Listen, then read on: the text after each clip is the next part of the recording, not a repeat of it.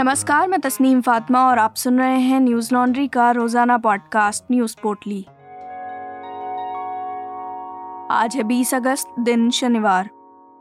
उत्तर भारत के राज्यों में हो रही लगातार बारिश ने भारी तबाही मचा दी है। इसमें सबसे ज़्यादा चिंताजनक स्थिति हिमाचल प्रदेश की है, जहाँ भारी बारिश से बाढ़ की स्थिति पैदा हो गई है। पंजाब, हिमाचल को जोड़ने वाला चक्की दरिया पर बना नैगो गेज रेलवे पुल ढह गया है।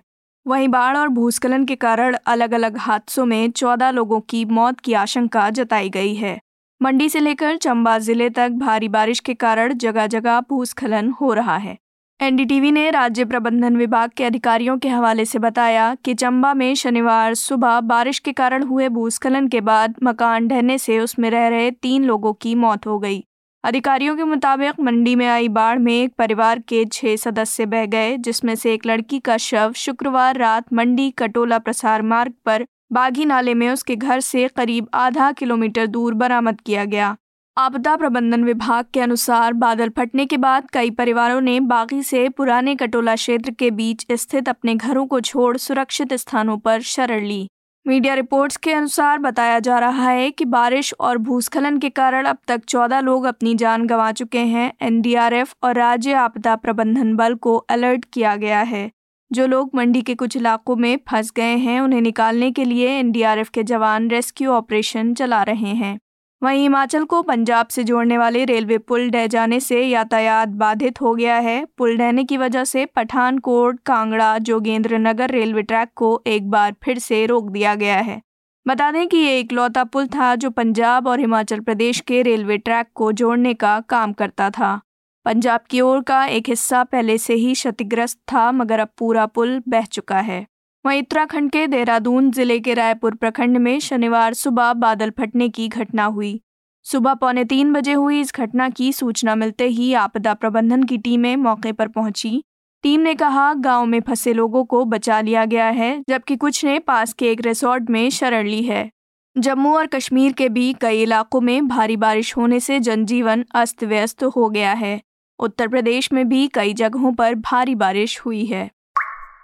मुंबई पुलिस को शुक्रवार रात एक पाकिस्तानी नंबर से धमकी भरा संदेश मिला, जिसमें 26 ग्यारह के मुंबई हमले की तर्ज पर आतंकवादी हमले की चेतावनी दी गई। इंडियन एक्सप्रेस ने पुलिस के हवाले से बताया कि मुंबई ट्रैफ़िक पुलिस के हेल्पलाइन नंबर पर भेजे गए संदेश एक पाकिस्तानी नंबर से भेजे गए थे। संदेश भेजने वाले ने चेतावनी दी कि 2008 में 26 ग्यारह के आतंकवादी हमलों की यादों को पुनर्जीवित करने के लिए मुंबई शहर में जल्द ही हमले को अंजाम दिया जाएगा। संदेश में लिखा है, जी मुबारक हो, मुंबई में हमला होने वाला है। छब्बीस ग्यारह की ताज़ी याद दिलाएँगे। मुंबई को उड़ाने की तैयारी कर रहे हैं। यूपी एटीएस मुंबई को उड़वाना चाहती है। आपके कुछ इंडियन मेरे साथ हैं जो मुंबई को उड़ाना चाहते हैं। इस घटना को कुल छह लोग अंजाम देंगे। हालाँकि मुंबई पुलिस ने हमले के संभावित खतरे से इनकार किया है। पुलिस ने मामले की जाँच शुरू कर दी है और मैसेज भेजने वाले का पता लगाया जा रहा है। पुलिस के मुताबिक, भेजने वाले ने मुंबई ट्रैफ़िक पुलिस को व्हाट्सएप संदेशों में कहा कि वे पाकिस्तान से हैं और मुंबई में हमले को अंजाम दिया जाएगा। उस व्यक्ति ने यह भी बताया कि भारत में कुछ ऐसे लोग हैं जो हमले को अंजाम देने में उसकी मदद कर रहे हैं। संदेश में कुछ मोबाइल नंबर भी साझा किए गए हैं और चेतावनी दी गई है कि यह हमला सिद्धू मूसेवाला की हत्या या इस साल उदयपुर में हुई दर्जी की हत्या के समान हो सकता है। एक पुलिस अधिकारी ने कहा, हम धमकी भरे संदेश को देखते हुए शहर में सभी ज़रूरी एहतियात बरत रहे हैं। ये संदेश कहाँ से भेजे गए हैं और भेजने वाला कौन है, हम जल्द ही इसका पता लगा लेंगे। बता दें कि मुंबई पुलिस को मिला ये संदेश महाराष्ट्र के रायगढ़ तट पर हथियारों से लदी एक नाव मिलने के दो दिन बाद आया है। उत्तराखंड के हरिद्वार ज़िले में तेलीवाला नाम का एक गाँव है। तेलीवाला, औरंगाबाद और इसके आसपास के गाँवों में सैकड़ों बीघा ज़मीन पतंजलि के पास है। एक विश्व प्रसिद्ध योग गुरु, खासकर जो एक समय में भ्रष्टाचार के खिलाफ अभियान चला चुका है, उसके द्वारा जमीनें खरीदने के लिए भी कुछ किया जा सकता है, ये विश्वास से परे लगता है। कहीं ग्राम सभा की ज़मीन पर कब्जा तो कहीं बरसाती नदी को भर कर कब्जा। कहीं दलितों की ज़मीन खरीदने के लिए दलितों को ही मोहरा बनाया गया। दलितों की ज़मीन पतंजलि ने कैसे अपने नाम की, ये जानने के लिए पढ़िए हमारे सहयोगी बसंत कुमार द्वारा की गई ये रिपोर्ट, जिसका शीर्षक है, साम दाम दंड भेद से पतंजलि ने खरीदी दलितों की सैकड़ों एकड़ ज़मीन। पतंजलि द्वारा दलितों की ज़मीन की अपरोक्ष खरीद फरोख्त का नतीजा ये हुआ कि आज हरिद्वार के तेलीवाला गाँव के ज़्यादातर दलित भूमिहीन हैं। ये ground report series NL Sena project के तहत की जा रही है। यदि आप इस सीरीज़ को समर्थन देना चाहते हैं तो हमारी वेबसाइट पर जाएँ और एनएल सेना प्रोजेक्ट चुनें, जिसका शीर्षक है the Yogi who has it all इस सीरीज़ की तमाम कहानियों समेत हमारी अन्य ग्राउंड रिपोर्ट्स वीडियोस और पॉडकास्ट हम अपने सब्सक्राइबर्स के ज़रिए आप तक पहुँचा रहे हैं। न्यूज़ लॉन्ड्री देश का पहला सब्सक्रिप्शन पर आधारित मीडिया प्लेटफॉर्म है। ये आपके, यानी सब्सक्राइबर्स के सहयोग से चलता है। हम किसी भी सरकार या कॉरपोरेट से विज्ञापन नहीं लेते। हम ये तमाम खबरें, पॉडकास्ट और वीडियोस आप तक पहुँचा सके, इसके लिए आपके समर्थन की ज़रूरत है। न्यूज़ लॉन्ड्री को सहयोग देने के लिए Hindi dot news laundry dot com पर जाएँ और अपनी पसंद का सब्सक्रिप्शन प्लान चुनें। और गर्व से कहें, मेरे खर्च पर आज़ाद हैं खबरें। तिब्बती धर्मगुरु दलाई लामा को सर्वदलीय भारतीय संसदीय समूह ने सरकार से भारत रत्न प्रदान करने का आग्रह करने का फैसला लिया है। साथ ही दलाई लामा से संसद के संयुक्त सत्र को संबोधित करने की भी मांग की जा सकती है। इंडियन एक्सप्रेस की खबर के मुताबिक सर्वदलीय समूह ने संयुक्त राज्य अमेरिका की तिब्बती नीति और समर्थन अधिनियम की तर्ज पर एक नीति अपनाने का भी प्रस्ताव किया है। इस समूह में भाजपा के सांसदों सहित 20 से अधिक सांसद शामिल हैं। सभी सांसदों ने स्थानीय अधिकारियों के परामर्श से देश के विभिन्न हिस्सों में रहने वाले तिब्बतियों के मुद्दों को संबोधित करने और हल करने के लिए आग्रह करने का फैसला किया है। गौरतलब है कि पिछले साल तिब्बत पर सर्वदलीय समूह के दोबारा सक्रिय होने के बाद मंच ने अपनी पहली बैठक की थी। इसके कुछ सांसदों ने गत वर्ष दिसंबर में निर्वासित तिब्बती संसद द्वारा आयोजित रात्रि भोज में भाग लिया था, जिसके बाद दिल्ली स्थित चीनी दूतावास ने चिंता व्यक्त करते हुए उन्हें पत्र लिखा था और उनसे तिब्बती स्वतंत्रता बलों को सहायता प्रदान करने से परहेज करने के लिए कहा था। इस बारे में पूछे जाने पर राज्यसभा में बीजू जनता दल सांसद सुजीत कुमार ने कहा, उन्हें प्रतिक्रिया करने दें, चीनी दूतावास के पास विरोध करने का कोई अधिकार नहीं है। क्योंकि हम एक लोकतांत्रिक देश में सांसद हैं, हमें प्रस्ताव पारित करने का पूरा अधिकार है और चीनी दूतावास को हमें ये बताने की ज़रूरत नहीं है कि क्या करना है। उन्होंने कहा, अगर हम तिब्बत को एक स्वतंत्र देश बनाने के लिए एक प्रस्ताव पारित करते हैं तो ये थोड़ा अधिक होता, क्योंकि भारत की एक चीन नीति है। हम यहाँ रहने वाले तिब्बतियों से संबंधित मुद्दों का समाधान करने के लिए कह रहे हैं। हम तिब्बत के इकोसिस्टम की सुरक्षा की मांग कर रहे हैं क्योंकि ये डाउनस्ट्रीम भारत के लिए महत्वपूर्ण है। रिपोर्ट के अनुसार बीजेपी के वरिष्ठ नेता और बिहार के पूर्व उप मुख्यमंत्री सुशील कुमार मोदी ने अमेरिकी तिब्बत नीति और समर्थन अधिनियम की तर्ज पर एक विधेयक का प्रस्ताव रखा। उन्होंने ये भी सुझाव दिया कि दलाई लामा को संसद के संयुक्त सत्र को संबोधित करने के लिए आमंत्रित किया जाना चाहिए।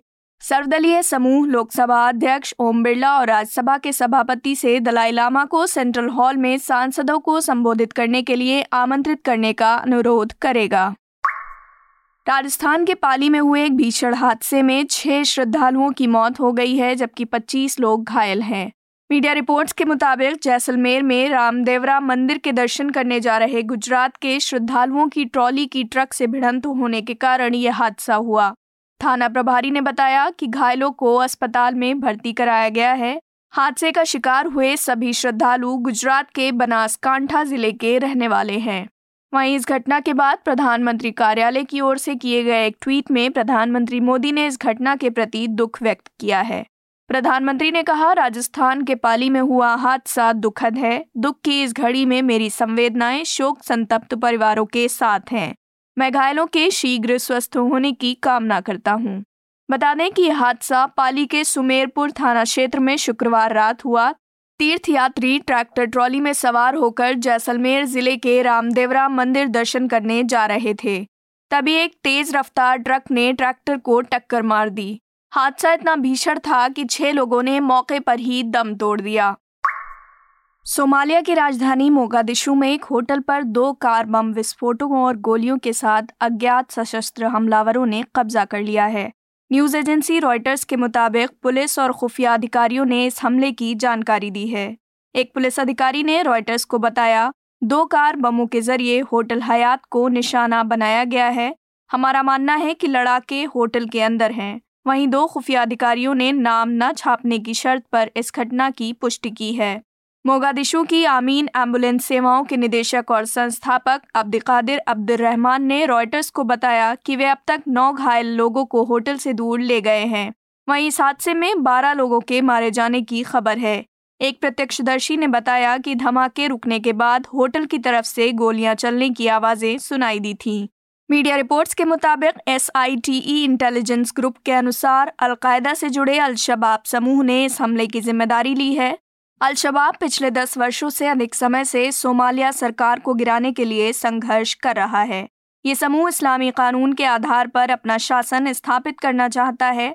बता दें कि हयात होटल सांसदों और अन्य सरकारी अधिकारियों की एक पसंदीदा जगह है। सरकारी सोमाली नेशनल न्यूज़ एजेंसी ने अपने ट्विटर अकाउंट पर पुलिस प्रवक्ता के हवाले से कहा है, पुलिस अधिकारी हमले को रोकने के उद्देश्य से एक अभियान चला रहे हैं। एजेंसी ने बाद में कहा सोमाली पुलिस की विशेष इकाई के कई लोगों ने मोगादिशु के हयात होटल से लोगों को बचाया है, क्योंकि सुरक्षा बल आतंकवादी घटना से निपट रहे हैं। एजेंसी ने एक तस्वीर भी पोस्ट की जिसमें घटनास्थल के ऊपर से धुआँ निकलता दिखाई दे रहा है। गौरतलब है कि मई में राष्ट्रपति हसन शेख मोहम्मद के सत्ता संभालने के बाद ये सबसे बड़ा हमला है। आज की पोटली में बस इतना ही। अगले सप्ताह लौटेंगे खबरों की नई पोटली के साथ। नमस्कार।